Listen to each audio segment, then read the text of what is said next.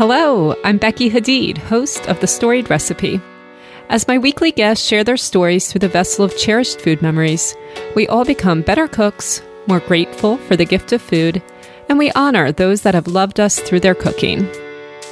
Hello, it is nice to be back here in front of the microphone with you guys, although I do feel a little rusty and dazed and jet lagged after a really a really great trip away with my family in Maui. So, we have wrapped up the retrospective series as we're heading into fall, but before we return to the typical interviews, I do have this one last interview to share. Now, this is actually the most requested interview by far that I've received since starting the podcast, but it's something that I've avoided for quite a while. And I think you'll understand why um, when you hear that today we are actually turning the tables and I am the guest. This is a little bit about my story here on this episode. So here's how this happened. Last year, I was interviewed by Diana Silva for her podcast. And to be honest with you, I don't remember much of what we discussed. It was during a really tumultuous time of my life, and I actually did not go back and listen before I released this because I was concerned that I would get cold feet if I heard myself talking, and I didn't want to do that. I really wanted to just release this episode. The only thing I remember is completely embarrassing myself in the very first moment of the interview, and I also didn't want to go back and hear that again. So, anyhow, I don't remember too much about this conversation, but I do remember feeling very comfortable with Diana and connected to her, and like I was able to be authentic in my answers. So, that's what I wanted to share with you guys. Now, I have actually interviewed quite a bit this last summer, and a lot of those interviews will be published this upcoming fall. But the other thing about this particular interview is that I knew Diana had stopped releasing podcast episodes recently to focus on her writing. And so I, I never would have asked her if I could share this audio file if she was still actively growing her podcast. So that just brings me to two more things I want to say before I start this. First of all, speaking of Diana and her writing, I hosted Diana on the podcast this last winter, and we discussed her first book, Mole Mama, a memoir of love, cooking, and loss. And I have to tell you, I try really hard not to use the term favorites when it comes to guests or episodes, but this was one of the most powerful and impactful interviews that I've conducted over the last two years. I think about Diana, her mother, her life all the time, and how I want my life to be like theirs. They're both personal heroines of mine. Their lives are worth honoring and emulating. And I'd really encourage you to go back and listen to this story. So, the title of the episode is A Sacred Conversation with Diana Silva. And of course, I've linked to that in the show notes. You will also want to try Diana's mole sauce and Spanish rice recipes. And of course, as soon as her second book is published, I'm really hoping she'll come on as a guest. The last thing I want to say before I go into this interview with me is that I did a lot of website updates this summer, and one section I worked really hard on was actually the About Me section and also the About the Podcast sections. So you can head over to thestoriedrecipe.com to look more at those. And I've just published a blog post about our trip to Maui. So you can look at tropical landscapes, arid landscapes, photos of my family cliff jumping, hiking, exploring. And while you're there, you can also check out some of the content for photographers and creatives that I added this summer as well. We'll talk more about that in the future. Right now, I'll let you go right into this interview with me. I'm nervous about this, guys. Be kind.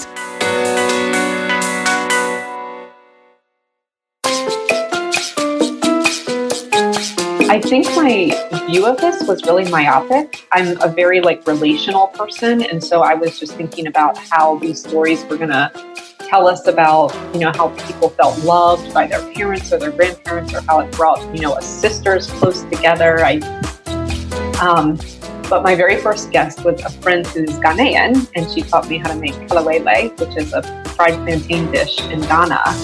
And from day one, people started saying, this is a podcast about culture. Mm-hmm. And to be honest with you, I, I, I'm so embarrassed actually to say this, but it had escaped my, my knowledge or my expectations that this would be a podcast about culture and heritage. To me, it was going to be a relationship a podcast about relationship.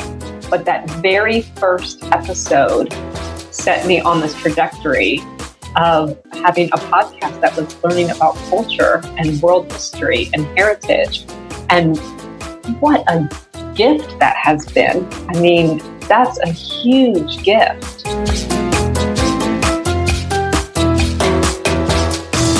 Hola y bienvenidos. Welcome to Mole Mama Cooking with Love.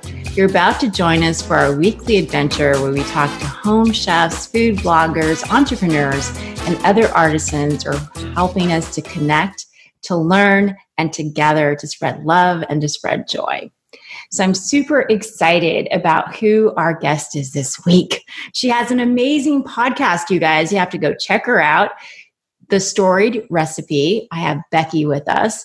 She is a professional photographer. She is a food blogger and she's a podcaster. And oh my gosh, she's just amazing. so, with that, I'd like to say, Hola, Becky, and welcome to Mole Mama. Ole. Did I say it right?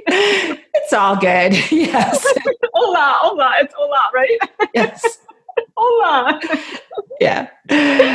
So delighted that you said yes to be our guest. So, can you tell our listeners a little bit about your beautiful, like it's so beautiful food blog and your lovely podcast? Thank you. So it's all based on my podcast, and the concept is kind of unique. Um, my guests actually give me a recipe, and then I try the recipe, and then um, I make it, and I photograph myself making it, and I photograph the finished product. And then we use that recipe as a starting point for the conversation with my guests. And they tell me about the memories and the people, the culture, and the heritage associated with this recipe. So, as you noted in your questions, sometimes our conversation goes far, far afield. You know, we talk about geography, we talk about history. I've had people tell me they feel like they're in therapy as we talk about their life. But the um, the i guess like the the radius that we that we start from the center point is this recipe and we go out from there and talk about um, and their life and the people that have loved them that is so beautiful. So on my homepage and my site, it says every recipe tells a story. So when I saw you, I'm like, we are connected. We we speak the same language because I I do. I think there's so much just history and joy and connection with all the, our family recipes. So well, there is, and I, I just to tell a quick story about that. I interviewed someone last week who's a wildly popular um, fitness expert. You know, he has hundreds of thousands of followers. It's Jordan Syatt on YouTube. Some of the people watching this might actually follow him on YouTube. And he has this one recipe he loves. It's shakshuka. And I thought as a fitness coach, right, he loved this because it's high in nutrients and high in protein. And he's a fitness coach, so he loved it. But do you know, within about three minutes of the episode, it came out he had this really powerful memory associated with the first time he had shakshuka. He had been hiking in the Negev desert his whole life. He had wanted to go to Israel. And I just thought to myself, why did I doubt this? Why did I doubt something that he loves so much? It's almost part of his brand that he likes this dish so much. Why did I doubt that it had to be associated with a powerful memory? Because all of our favorite dishes always, always are. They are. I agree. So, how did you come up with this beautiful concept? I, I, it's such a great idea. It's just a lovely idea. Um, I wandered and meandered to it. and then when it came to me, it was like a lightning bolt.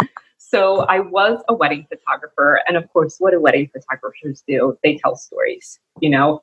Um, we wanted our photography to be absolutely beautiful. And you always get booked off of the stunning portraits, you know, maybe the large landscapes or the intimate ones.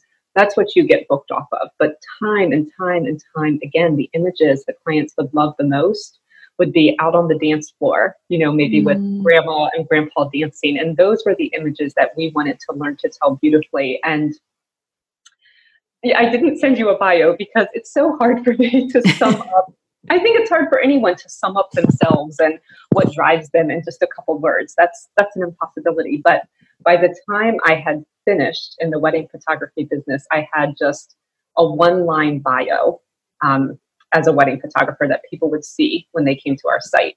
My sister-in-law and I did it together, and it said, "My favorite part of your wedding day will be the speeches." Because I believe in the power of story and affirming words. And it was just it was just true wedding after wedding i mean i would cry all the time on wedding days for all kinds of reasons but routinely i would cry at these speeches because for one thing we don't actually affirm each other enough. And as an interviewer that's important to me that we bear witness to these stories whether they're the stories of my guests or my guest grandparents. I just think bearing witness to stories is so important. Um, but uh, and i also believe yeah again in the power of story so affirming words and stories. Um, so i was leaving this business where i told stories and where i appreciated stories but i just loved food photography. There was just something i loved about it and i had started this little account tea and table shop um, because i kind of wanted to have a print shop. And the account was growing and it was doing well and brands were kind of starting to reach out to me, not in like they wanted to pay me money way, in that they wanted me to send me free products and then get free photographs way, right. you know, right. one of those backhanded compliments. yes. And um, when I thought about using food photography to work for brands, I just felt bored to death. I just didn't have an interest in wanting to do it at all. And I kind of thought, well, what do I want to do? And of course, as a wedding photographer, I was telling people stories. I was like, I want to take photographs that tell people stories. Marketing that seemed like a nightmare. And as I was thinking about marketing, I thought, oh, a podcast that did this could like bring in clients. And then I thought, what if the podcast was the product? If the mm-hmm. podcast was the product, then I can tell any story I want. I don't have mm-hmm. to worry about who can afford the prices. You know, of course, as a wedding photographer, you're always trying to, you know, raise prices. And um, I didn't want prices to be a gatekeeper to telling stories. And so, yeah, I just thought, well, what if the podcast was the product? And um, I was messaging one day with a friend of mine in the UK, my friend Tilda, and I just said, this is kind of what I want to do, but it's insane. And she's like, do it. do it. And then she started naming, she's in the um, publishing business. And so she works with um, ads for magazines. And she started reeling off all these people. They could sponsor you. They could sponsor you. And I thought, you know, maybe this isn't so crazy. And I just started doing it. And I, um, I, I, I love it. I, I just, I really, really, really do love to hear and tell stories. I love to take the photographs. I love the challenge of trying new recipes. My family eats them all, everyone. Um, I really love everything about it. That's outstanding. Oh. And I and I think, you know, I've I have a similar story as far as how I found became a podcaster. And of all the things that I do, it's also my favorite thing. And I love talking to my guest. Yes it's just so much fun. I've learned so much. And for me, one of the things I realized, I realized recently is that part of my relationship with my mother, who was, she was just, you know, my best friend, is when she left, I miss talking to her every day, of course, but I miss talking to her about food that was our conversation. It was always like, what do you make for dinner? What, do, you know? And so now my podcast is like, oh, I get to talk to all these people about food. So it's very interesting for me that it's. Oh, yeah. It's kind of um, filled that gap for you. Yes, it's bit. definitely filled that gap. Okay, so how did you learn to cook? Because you're not just you're just not making like basic recipes. I, I looked at your blog and I went, there's so many things there that I'd be like, and no, I'm not going to try that. you know, my my mom, who is actually to your point, my mom is the best cook I know. Absolutely, she fed our family of five on a hundred dollars every week for many, many, many years, and our meals were always delicious. She knows how to season things well. She knows how to use basic techniques properly, and um, she could kind of like glorify any any any humble um, ingredient, which is something I like to do with my photography. I love to photograph potatoes, for instance, or carrots, you know, because um, I think they're gifts. I think they're gifts from God. I really do. The fact that they're nutritious and delicious and help, like all these things, you know, any one would be fine, you know. Um, so my mom was just a good cook, and I cooked with her, and I kind of always liked to cook, and um, I think it just comes down to if you're going to make a recipe, you just follow the recipe. My mom always said, if you can read, you can cook. Oh. And it's kind of true. You just follow the steps. Okay, see, but you follow the recipe. This is the problem I have. Oh. I don't follow the recipe. No, no, no, no, no, no, no. Let me let me be very, very clear. In my own home, no, I am not a recipe follower at all. And I have found there are there's a clear delineation between cooks and bakers. And I agree. Are people that want to follow. My oldest son is a baker. He's someone who wants to follow the steps and learn the science. I do think there's a lot of science to learn behind cooking, mm-hmm. and the mm-hmm. more you know, the more you can improvise. I never use a recipe except except for the recipes for my for my clients. So yeah, I just learned from my mom and I guess reading cookbooks. There was a time when my oldest kids were young that every week when I went to the library, I made sure to get a new cookbook and just try things. That's so lovely.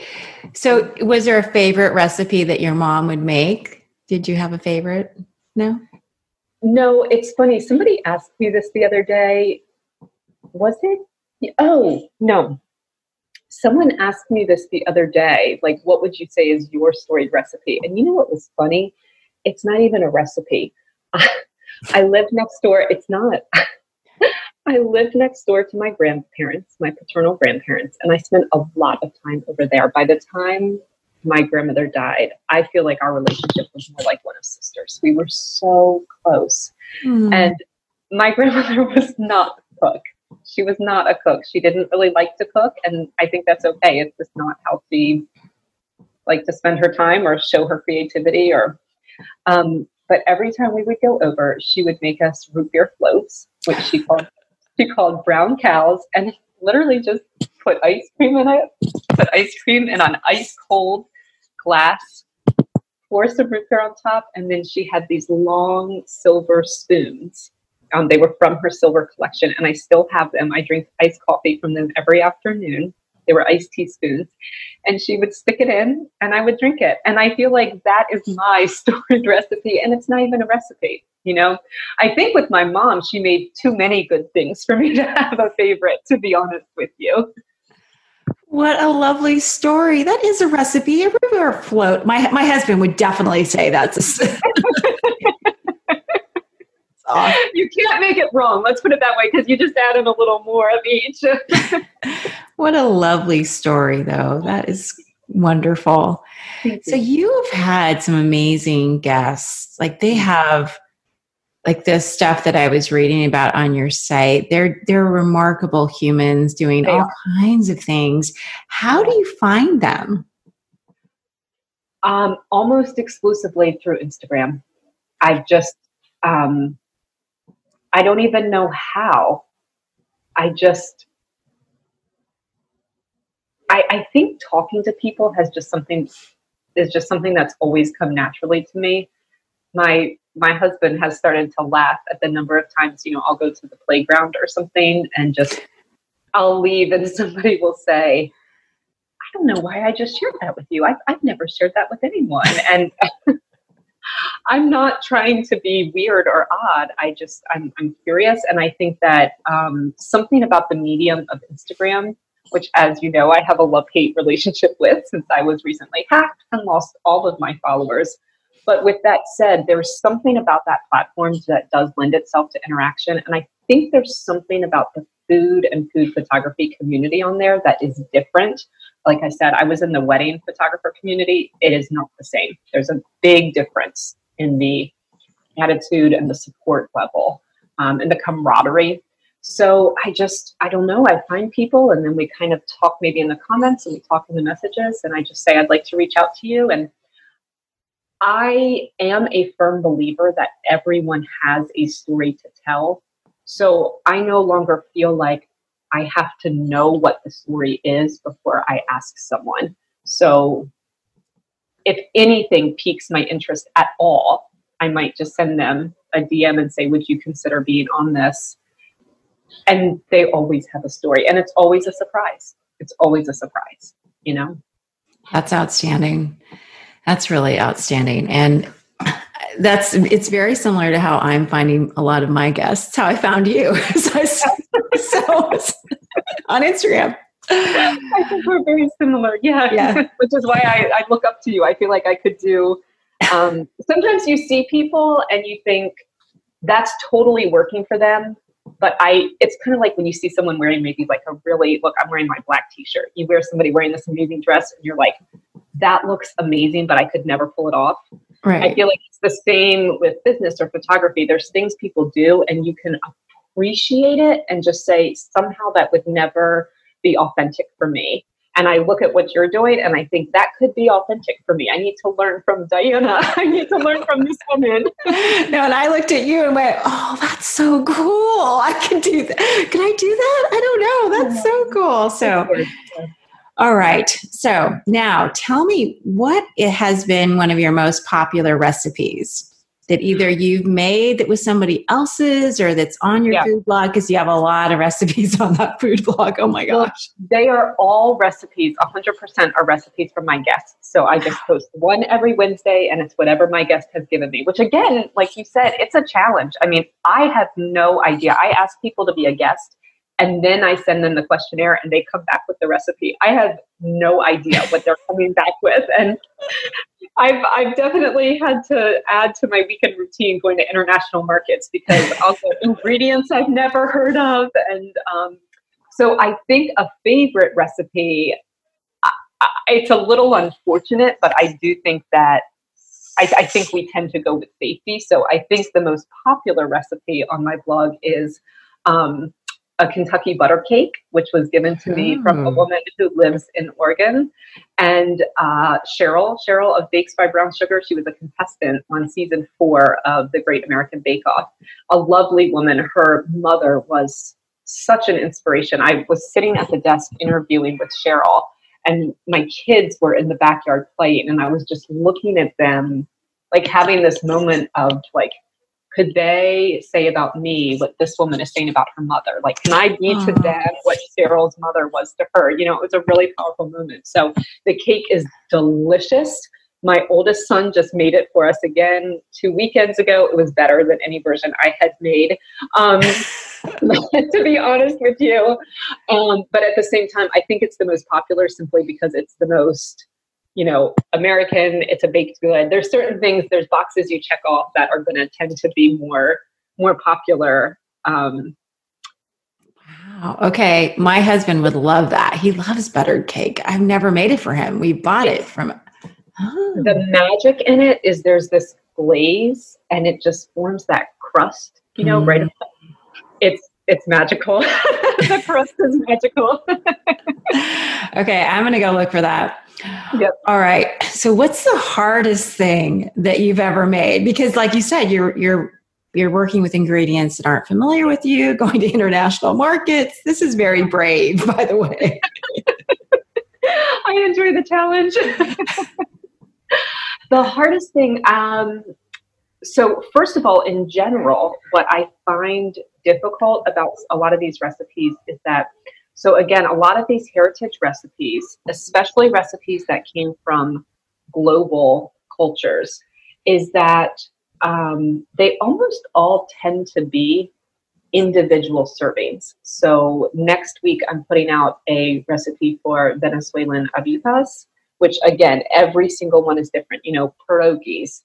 Um, almost all of these seem to be so individualized, and so they just take a long time to make, you know? And I mean, you know, once you're a grandmother and you've made, um, oh, so you guys probably have in your culture cristinos. I, I interviewed an Ecuadorian. Um, mm. no, okay. So she no. was like, yeah. You know, everybody always says, "Oh, my grandmother could just, you know, pinch those dumplings closed like that." Or she could just slap those things up like that. Well, I don't have that experience, so to make two dozen of them takes me a long time. You know what I mean? Yes. So, yeah, I would say it's not any one. It's just the fact that there's so many things that I have to make to have the completed dish for a lot of these heritage recipes. Do you know what I mean? I do. I do because um like if when we make tamales, tamales is probably perfect example. It's it's multiple days. it's a lot of prep. And if you and if you haven't, you know, put masa on the hojas a billion times, it's going to take you much longer to do it because yes.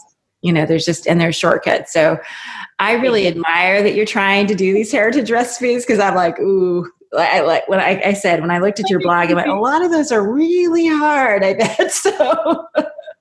yes, and like you said, I don't know that they make for the most popular blog, but um, you know, a cake is going to win a hundred times. You know. Yes. But again, I feel like I've just made a decision. Everything's going to be centered around the podcast, and this is this is what I do. It's lovely. Yeah, yeah. it's really it comes, lovely. Thank you. And has anything ever not worked out? Like, have you tried one of these heirloom recipes and it's just yeah.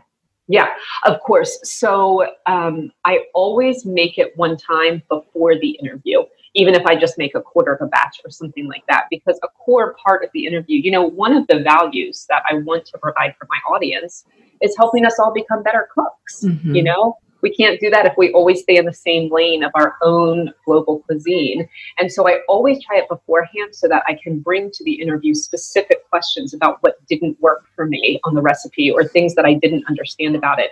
It's a little bit sometimes I compare it to on the Great British Bake Off, the technical challenge. I'm basically doing a technical challenge. Every time I get one of these recipes before, sometimes there's even translation errors. Um, so the again this arepas recipe, I she told me to put in green paprika. To me, paprika is a ground powder, and I couldn't find green paprika anywhere. So I asked her, and she was like, "You don't know green paprika?"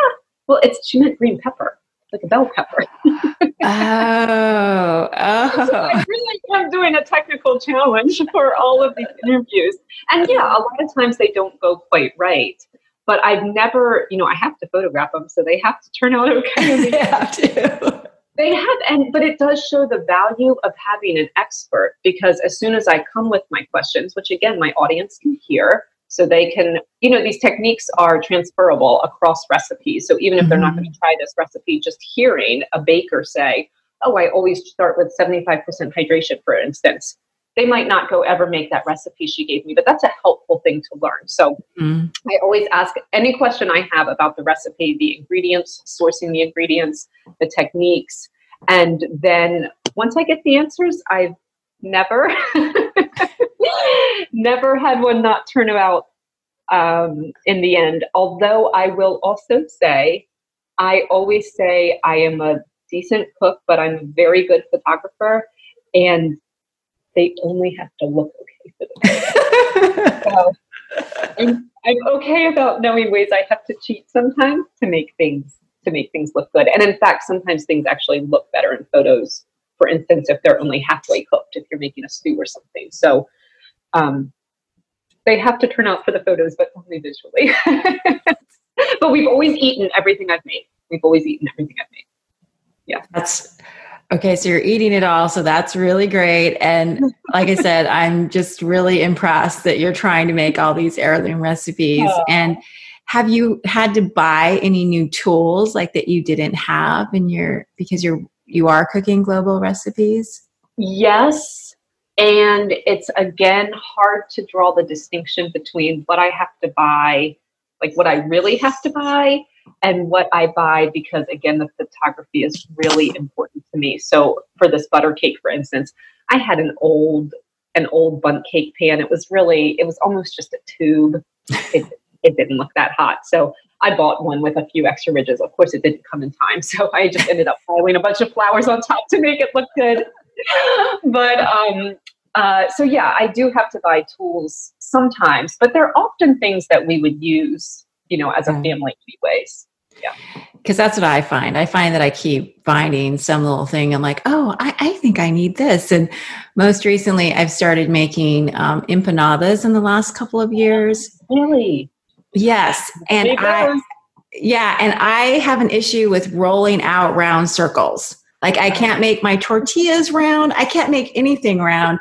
And if you know, I'm doing it. I was do, I'm doing a new video on with empanadas, and I was like, you know what? I'm going to cheat, and I'm going to buy a cut or a ring.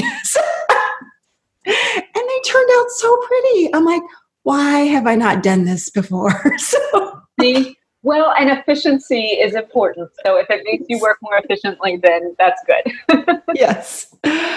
Okay, so let's talk a little bit more about your photography because your photos, it's like a photo shoot on like one in each in each photo. It's like how many oh. pictures are you taking?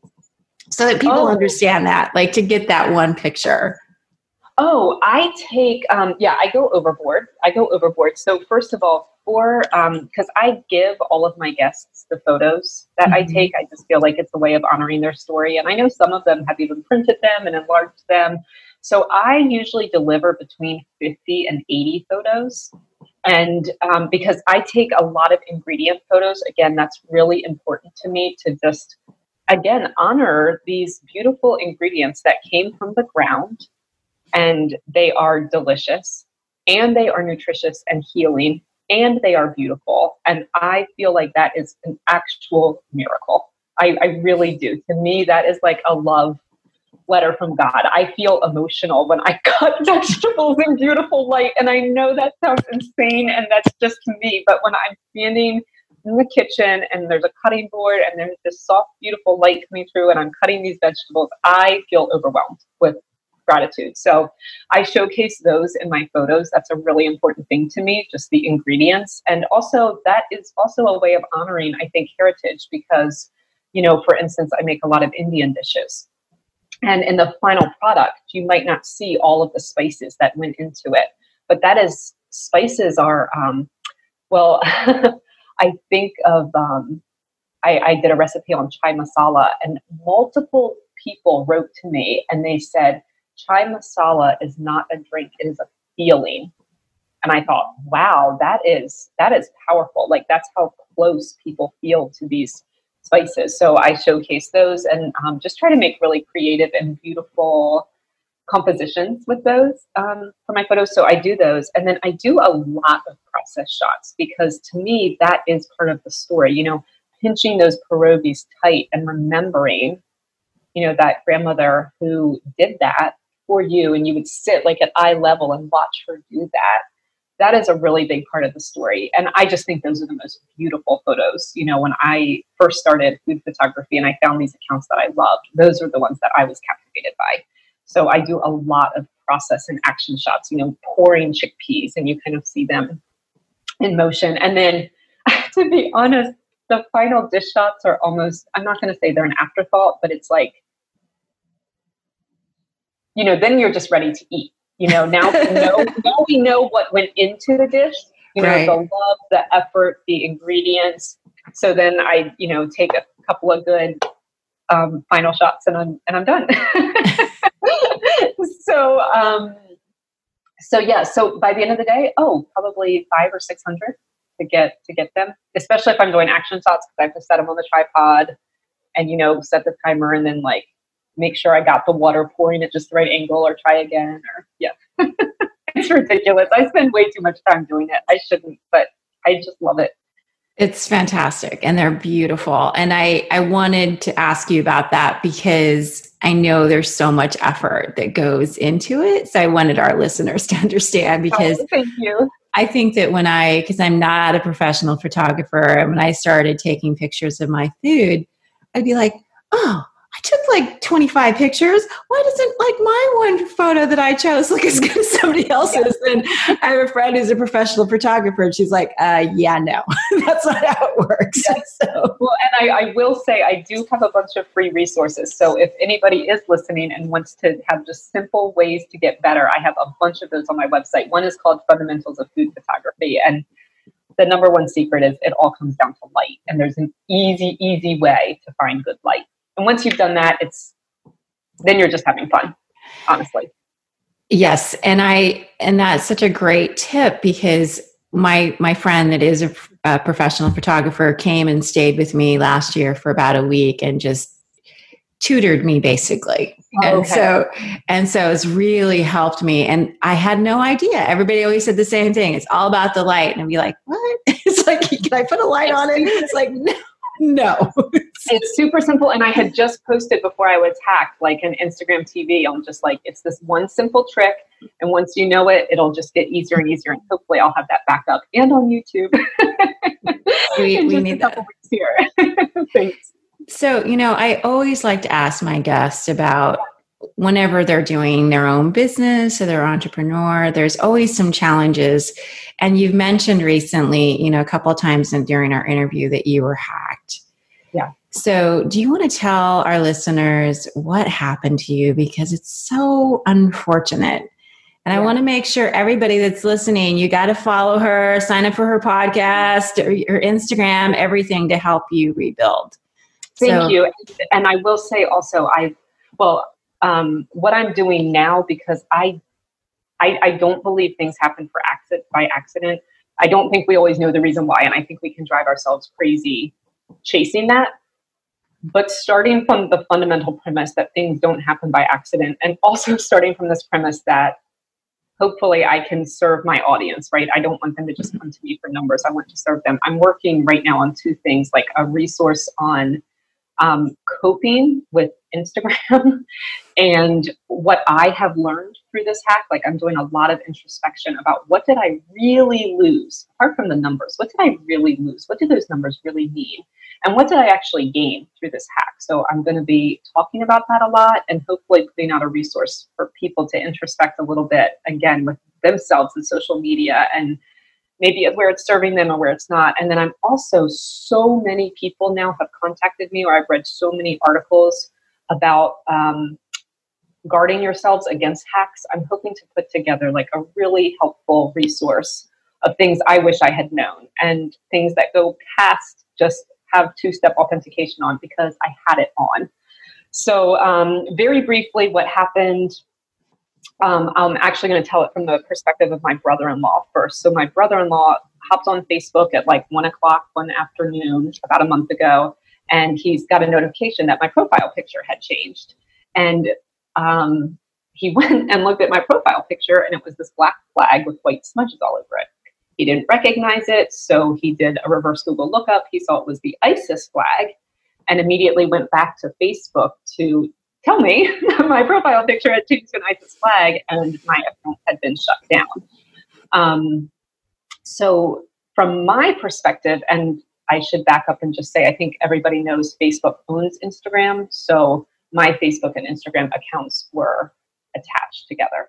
So, from my perspective, I had just put out actually that day this Instagram TV video about finding good light and just a simple trick to do that and I was getting a lot of um, feedback and I was setting up for a shoot and my 13 year old was taking another video of me. So we were just having a good time and I was about to take a selfie of him and I. Um, a friend had said, you need to pay Marcus more. That was great. And so I was going to take a selfie and, and put that, you know, caption. And when I went to take the picture, I couldn't because I wasn't, I wasn't in my Instagram account. And I went to log in and it just said, your account has been disabled because you violated community standards. I didn't know what the oh community standards were. I didn't know until 24 hours later um, that I that an ISIS flag, you know, that they perceived that I had put an ISIS flag up in my account. So, anyhow, I went upstairs. I did the appeal process, and basically, Facebook's response to this is essentially um, there will be like an automated appeal. It's not going to happen anytime soon you're done. so you lost all you lost all of your followers though, right? You had like yeah, uh-huh. and yeah, you're yeah. starting and over. You want to know the really cruel part though, Diana? Hmm. They don't really shut these accounts down, right? They just disable you from getting into them. So on my phone, my Facebook app, every day I get four and five notifications. You know, Diana Silva just posted a new photo, and it'll even show me the photo. So it's my my Facebook app is like taunting me, right? Oh, and then no. of course I'll go to click in it, and they'll say you can't get in because you know you violated standards or whatever. So it's there. Um, they won't let me in. This specific hack is particularly insidious. Facebook is known. Facebook is actually being sued right now for this exact hack because they um, these hackers attack business owners. What they do is they go in and pi- try to buy ads through business accounts, and then to cover their tracks, they just get the account shut down. So um, for me, it is a pain to lose an Instagram account. It was like a blow to my ego because unfortunately, I realized I was a little more emotionally attached to these numbers than I thought I was, which is good to know because that's not healthy or right. uh, that's good to know, right? But but I was, and so but some people have lost legitimate incomes. So this lady who's suing Facebook, she had a Facebook group of you know twenty two thousand followers. She made you know sales daily in there. That was her livelihood, and it's just shut down with no recourse. And there's story after story after story like this. Um, so it, it is an unfortunate thing. It is. And the number one tip I would say is that actually these hackers actually got into my email. The only way they were able to do this was to hack into my email. And um, so I would, again, I'm compiling a whole list of tips, but the number one thing I would say is everyone tells you to have a different password for Facebook and Instagram than anything else, but I would reiterate don't have the same password for your email as you have for anything else at all. You know, there's just data breaches all the time. Sometimes there I are. there's breaches. I think they're just sales of data all the time. And our our in every account that we ever log into, our password is associated with our email address. And hackers would be stupid not to assume that we would use that same password for Facebook or for our actual email. So never, never use the same email for both. And of course, right, it's convenient to do so.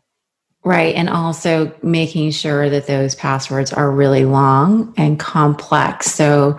Uppercase, lowercase, new numbers, other symbols. Yeah. Yeah. Just, Although again, I think they're I, I do agree with that. I think they're bought and sold. And I think they're, you know, it's just I think these things are all automated. Mm-hmm. They just Yeah. They're, they're called, I think they're called war dialers. So they're actually just, um, they are actually just trying to all do different combinations.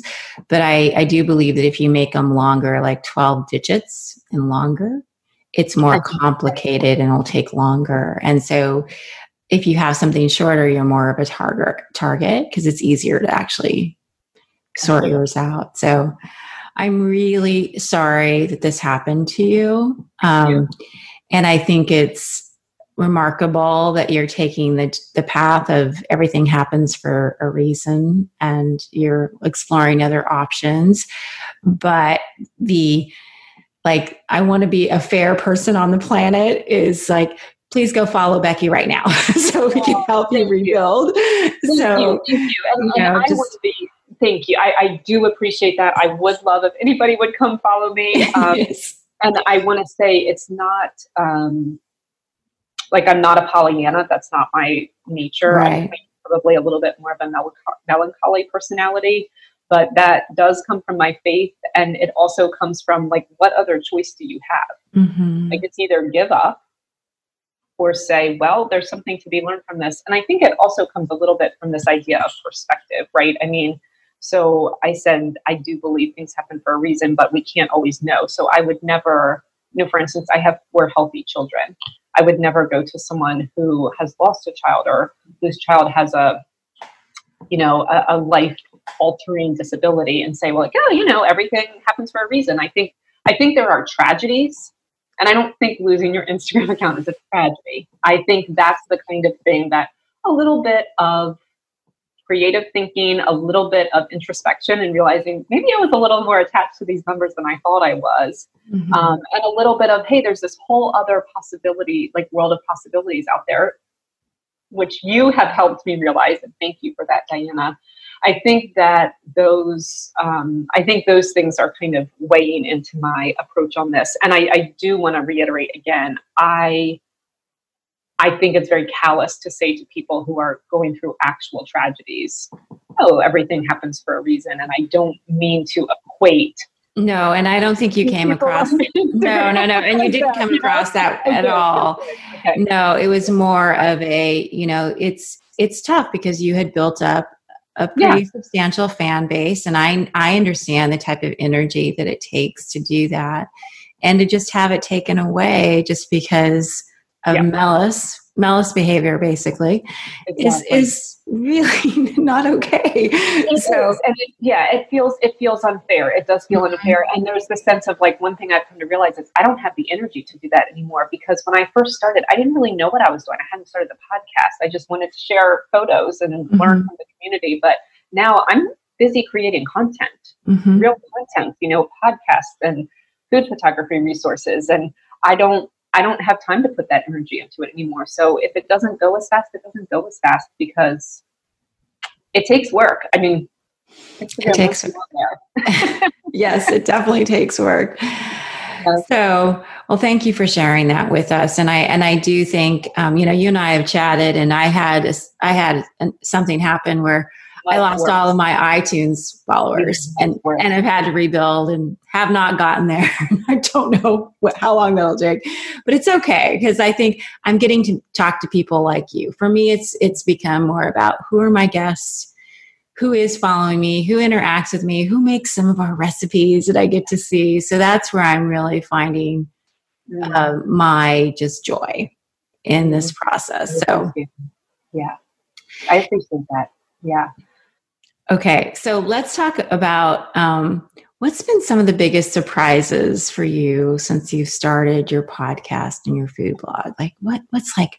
I would have never suspect expected that. Yeah, um, I think probably it really is that every interview someone just comes with this story and it just kind of goes off on this tack, and I go, oh I, I didn't know that's the story I was going to be getting from you. You know, I think every week there's a little bit of a surprise. One is more, you know, some are bigger than others. Um, I guess, I guess you start something believing that it will connect with people, but I'm still always surprised with the amount of feedback that I get about how deeply certain things resonate with them. Um, I did a recipe on roti prata. Um, so it's a Singaporean, um, it's a very complicated bread. You roll it out really thin, you cover it in ghee, you squish it really close together, you spiral it, you flatten it again, adding ghee at each at each step. And I posted this photo, and I got hundreds of comments and people from all over the world, literally every continent except for Antarctica, people were like, we have a version of this bread, and then just telling me these stories about it. So I think, and again, um, I mentioned I had this fitness coach, Jordan Syatt, on, and he's telling me a story about how attached he felt to his food. So even though I started this knowing that people felt attached to their food, I'm kind of always surprised by how attached people are. Um, and then I think the other big surprise is it's not even a surprise, it's a gift. Um, I think my view of this was really myopic. I'm a very like relational person, and so I was just thinking about how these stories were gonna tell us about you know how people felt loved by their parents or their grandparents, or how it brought you know a sisters close together. I, um, but my very first guest was a friend who's Ghanaian, and she taught me how to make kelewele, which is a fried plantain dish in Ghana. And from day one, people started saying, this is a podcast about culture. Mm-hmm. And to be honest with you, I, I, I'm so embarrassed actually to say this, but it had escaped. It had escaped my my knowledge or my expectations that this would be a podcast about culture and heritage. To me, it was going to be a relationship, a podcast about relationship. But that very first episode set me on this trajectory of having a podcast that was learning about culture and world history and heritage. And what a gift that has been. I mean, that's a huge gift. So, yeah, I think that's actually probably the biggest surprise when I think about it. you know, and maybe you missed it because for you, uh, I think for me anyway. So let me talk, start with me. I think that food breaks down barriers.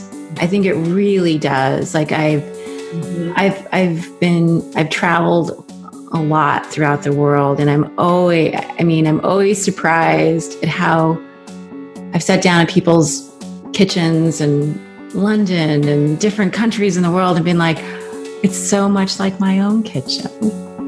Isn't that interesting? Even though it's in a different country and they might be speaking a different language, you know, but it's so similar and the things that we want are so similar. Yeah. So I wonder if that's what, you know, because I think my my podcast is definitely about culture as well, but I do think that food breaks it down for us. It's like you sit down at a table and you're eating something good and it's like all of a sudden it's like, oh, this recipe didn't, it, it doesn't matter where it originated. It's like, I don't care if it's from India, from Paris. I'm like, oh my gosh, I love this. so, you know. yeah, exactly, exactly. And so many of us have some version of the same thing. And to be really frank with you, especially once you leave the US, um, it's interesting. I've started to get a sense of how food has traveled in a way that I, I really had no idea about. Um, I did an episode called Primer in Persian Culture, and um, I won't even explain all the ways I was ignorant going into that interview, but you'll hear them if you listen to the interview. and she just explained so much about the movement in that region and how things influenced one another. And um, a lot a lot has moved around over the years. And like I said, this bread, it's everywhere. It's everywhere. Yeah. Well, and I think like for me, the the the tortilla, the that you know the flour tortilla specifically it's like it's an indian culture it's like there's versions of it if you look at it it's like oh that's just a tortilla that but you guys fry it or you might do something but it's, it's basically a tortilla exactly exactly and you know even within a culture from home to home, we all put our little spins on it, right? You know? Oh, yes, we do. Absolutely. So, yes. All right, Becky, it has been an absolute delight to chat with you. Is there anything else that you want to share with our listeners? No, I'm just very, very grateful to you for giving me this opportunity.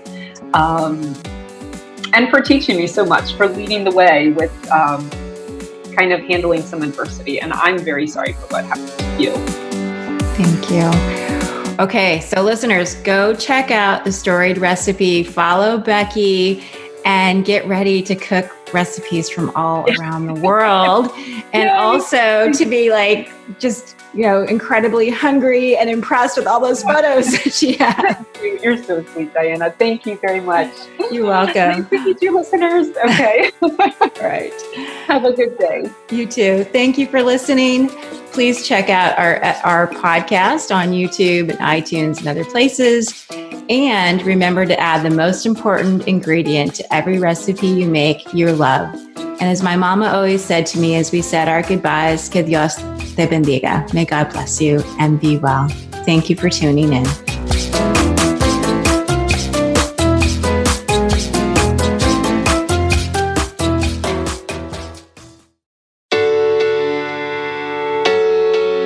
Okay, again, I'm not even sure what you just heard because, as I said, I was too nervous to go back and listen before I released this. But I do hope you enjoyed it, and I hope you feel like you know me a little bit better. As always, I'd love to know more about you. Please feel free to email me anytime at becky at thestoriedrecipe.com.